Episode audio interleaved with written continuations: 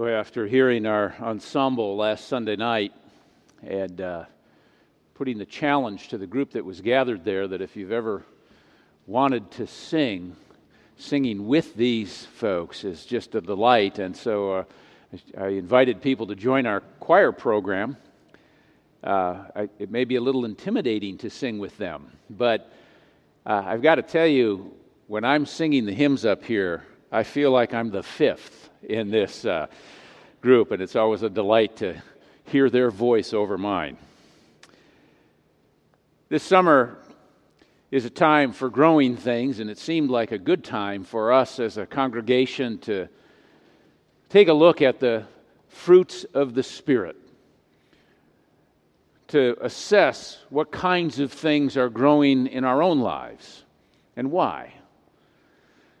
So, for the duration of our 10 at 10 and this summer, we're going to be looking at these nine fruits of the Spirit that come to us from Galatians. This is the sort of the overview text for the entire summer, but we'll be looking at a variety of texts within that context throughout the next several weeks.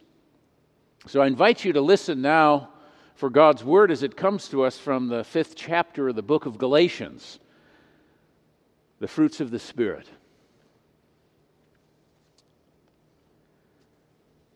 The fruit of the Spirit is love, joy, peace, patience, kindness, and generosity, faithfulness, gentleness, and self control.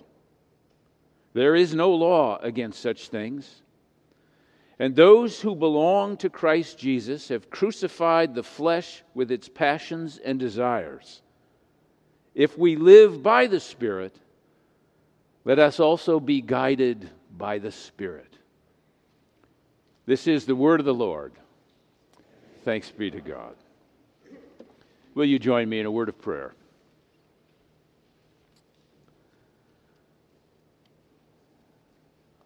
Loving and gracious God, we do thank you that by your work in our lives, different kinds of qualities begin to emerge. Where we're selfish, we become selfless. Where there's hatred and envy, love begins to express itself. But we come before you this morning and throughout this summer and ask that you might grow within us the fruits of your own Spirit. Speak to us now as only a living God can. We pray in the name of Christ our Lord.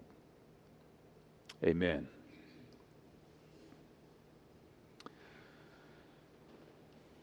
This imagery and imagery elsewhere in the biblical narrative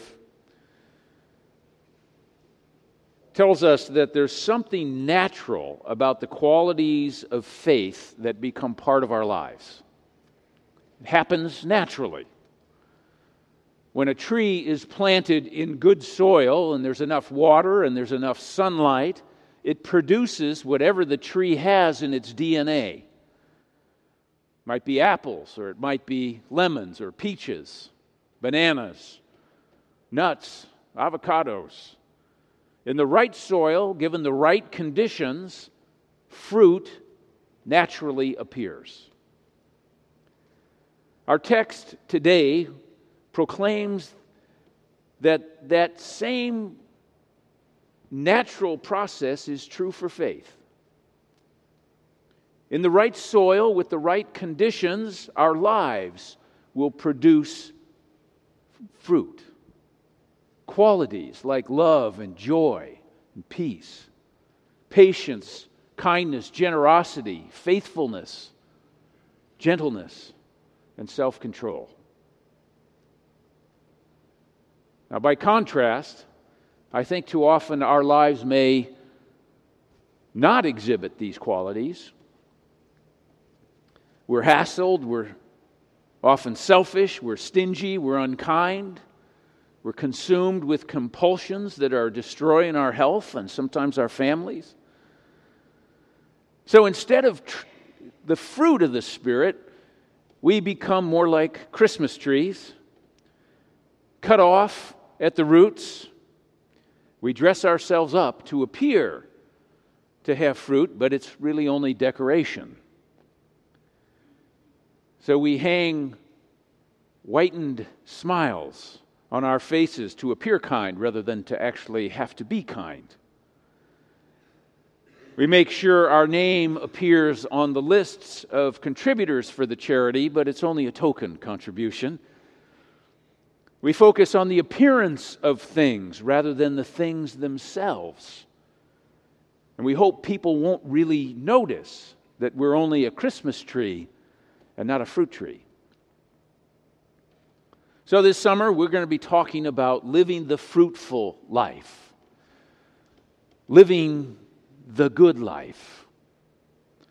In the very first psalm, we hear that those who delight in the law of the Lord and who meditate on God's ways are like trees planted by streams of water, which yield their fruit in its season, and their leaves do not wither.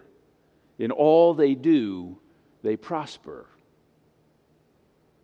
How might we plant our lives and provide the right conditions for our lives so that they do not wither, but instead prosper?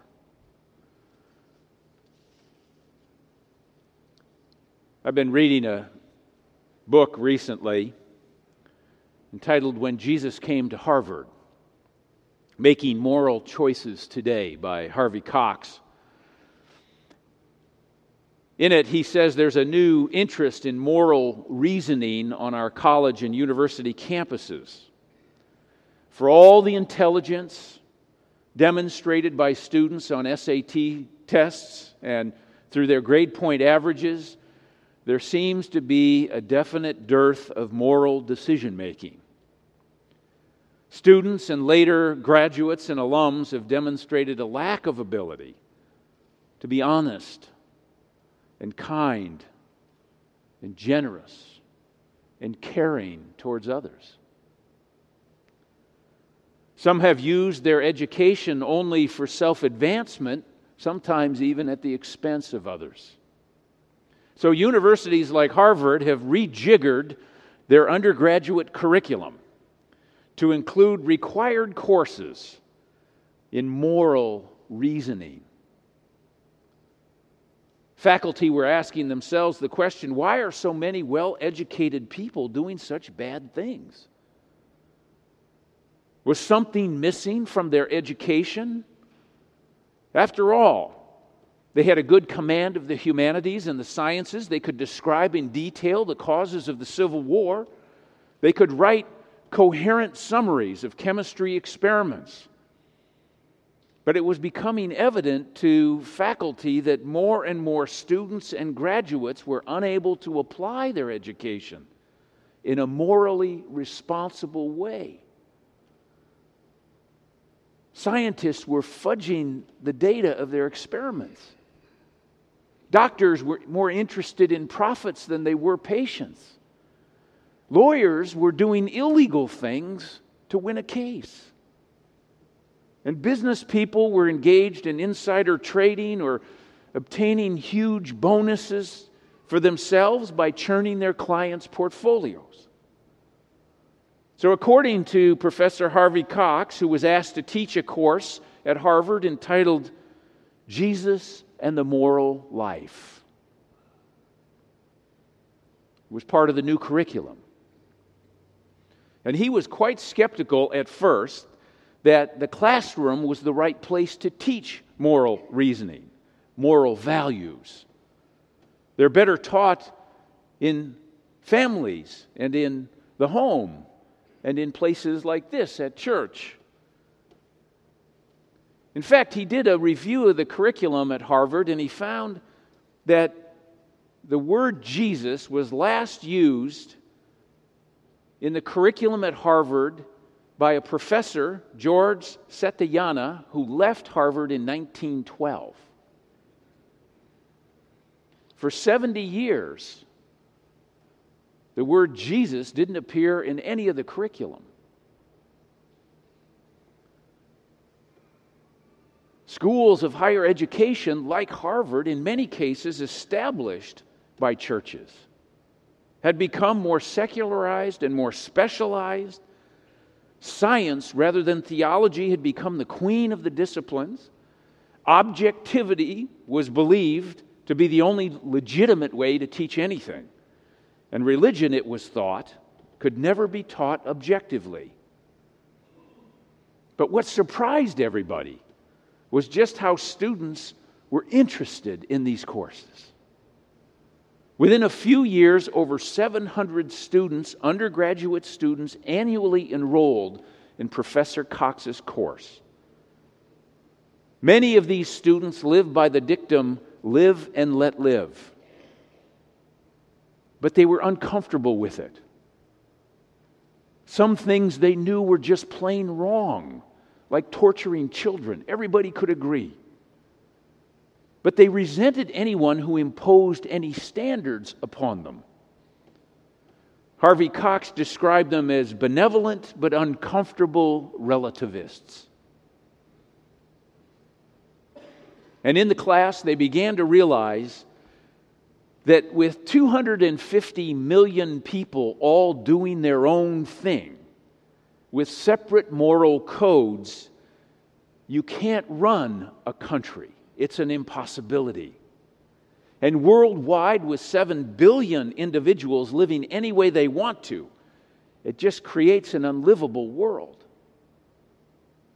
At some point, the rubber has to meet the road. At some point, we have to make moral choices, and it has to be based on some foundation, some value system that we embrace. What will guide us? Will it be the utilitarianism of John Stuart Mills? Will it be our own hedonistic urges? Will our faith serve as the ground and the foundation of our moral actions in the world?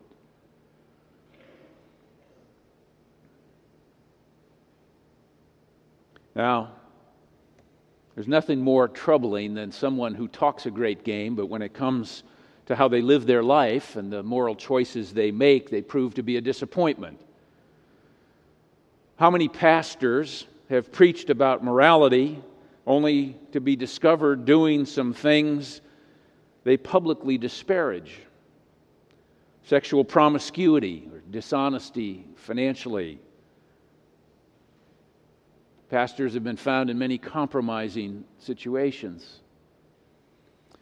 How many politicians have claimed the moral high ground, only later to be caught accepting bribes or involved in clandestine affairs or making deals for their own political survival? Come on, it's easy to point the finger. How about you and me? How are we spending our time? What do we do with our money? What values do we pretend to embrace that really consistently, in what we do and say and the way we act in the world, we undermine? I'll never forget one occasion many years ago when we were living on the East Coast, and a young woman who was in her freshman year at a college there was unable to travel across country because of the expense for Thanksgiving. So we invited her to join us at our home for the Thanksgiving weekend. During that weekend, we took her into New York City to take her on a tour of the Big Apple to see the Statue of Liberty and other sites. We were seated together at a restaurant there in Holly, eh, called Planet Hollywood. And when my wife stood up to distribute the appetizers fairly between all the children, including our guest, she reached across the table and knocked over a glass full of red wine directly into my lap. I backed away from the table and I said, Golly.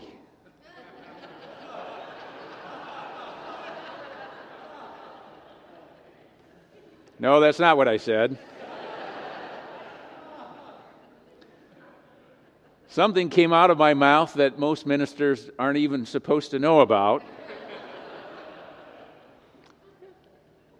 and when I gathered myself, I looked across the table at that young woman, and I'll never forget the look on her face. How could this person who she so admired utter something like that? I think we all want to see somebody who has figured out how to live with integrity in the world, who not only proclaims values, who lives them consistently.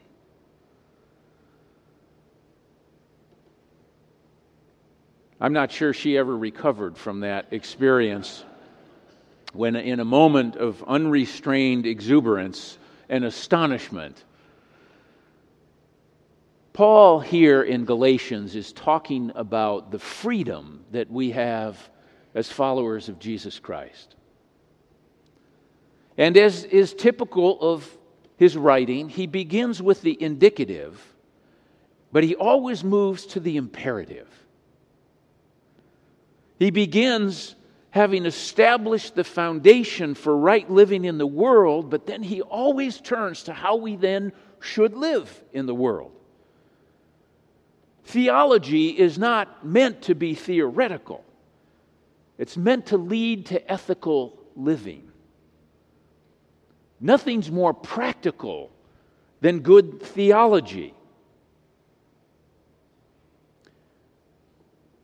And now that we no longer live under the weight of broken laws, wondering constantly whether we're good enough, we now are to be guided by the Spirit of God making his home within us. And we are to surrender ourselves to the power of that Spirit so that the fruits of that Spirit become more and more evident in our lives. I like the way that John Stott, who's a British theologian and pastor, put it. He calls this the unforbidden fruit. And it's no coincidence that the first of the fruits is love. In fact, love, as the first of these fruits, provides the ground for all other eight qualities or fruits to become part of our lives. It has the pride of the first place. Love is the preeminent Christian grace. Elsewhere, as you probably know, Paul writes If I have all faith so as to remove mountains but do not have love, I am nothing. Love is patient and kind. Love is not envious or boastful or arrogant or rude, does not insist on its own way. Faith hope, and love abide these three. And the greatest of these is love. One preacher who preached on 1 Corinthians 13, the great chapter of love in the New Testament, described it as love with its work clothes on. So let me ask you this morning who is the most loving person in your life? Who has been the person for you that demonstrated faithful, consistent love in your life more than anyone else? It might have been a parent, a mother or a father. It might have been a grandparent. It might have been a spouse, perhaps a sibling, perhaps just a great friend. Now, let me ask you this with that person firmly in mind what was it about them that mattered most to you? Was it how they looked? Or was it how they acted? Was it how wealthy they were? Or was it how they treated you? Was it their great accomplishments and success in life? Or was it their selflessness and their concern for and about you? Well, go and be like that.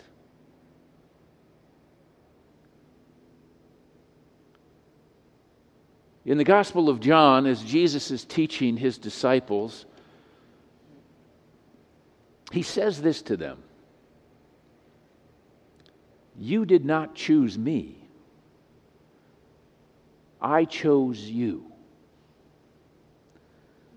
And I appointed you to go and bear fruit, fruit that will last.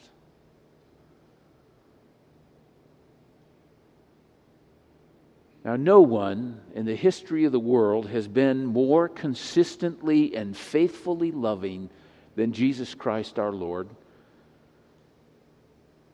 He gave himself for us all. So, as we approach our Lord and we approach this table which He has prepared for us, let us approach Him and receive Him and let us let Him have His way within our lives that we might begin to show and express the fruit that comes from a life lived in His presence. Friends, this is the feast which He has prepared. This has, throughout the centuries, been known as the feast of love. So let us prepare our hearts to receive the Spirit of Jesus Christ our Lord. Amen.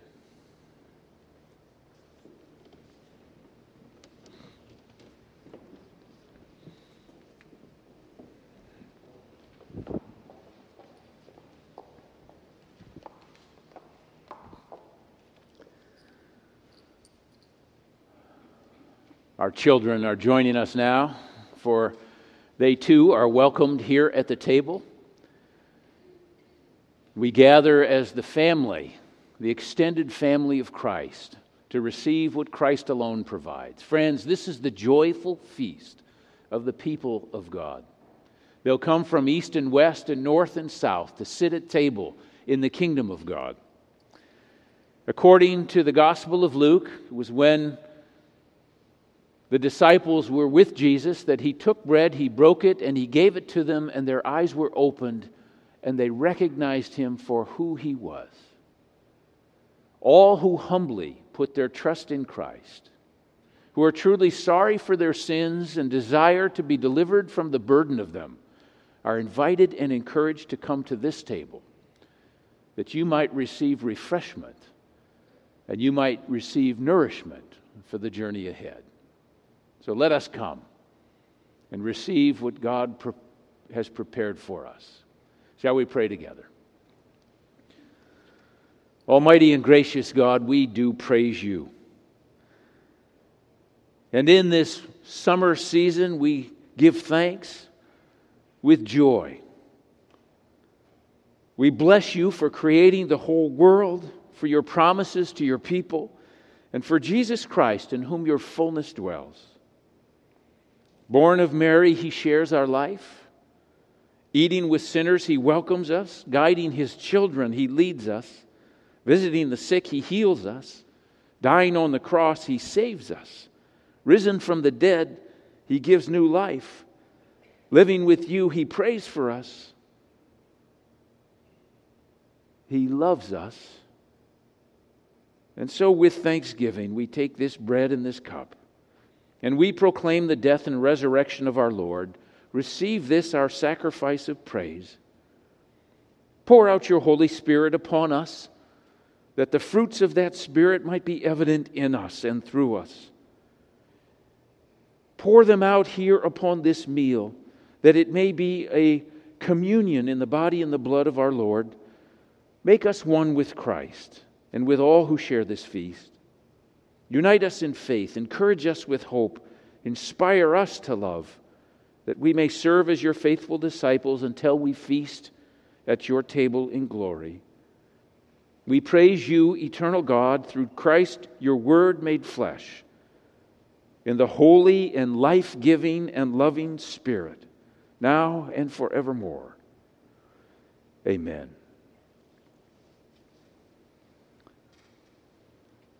Friends, it was on the night in which Jesus gathered with his disciples in the upper room that he took bread, and after giving thanks, he broke it. And he gave it to his disciples as we, ministering in his name, give this bread to you. And he said, Take, eat, for this is my body broken for you. Do this in remembrance of me. And after that Passover meal, he took the cup the cup of blessing, the cup of redemption, and said, This cup is the new covenant in my blood, which is given for you and for many for the forgiveness of sins. Drink ye all of it. Take the bread as you receive it, drink the cup as you receive it. You may wish to say, The bread of heaven, the cup of salvation. Come. These are the gifts of God for the people of God. Partake and be thankful.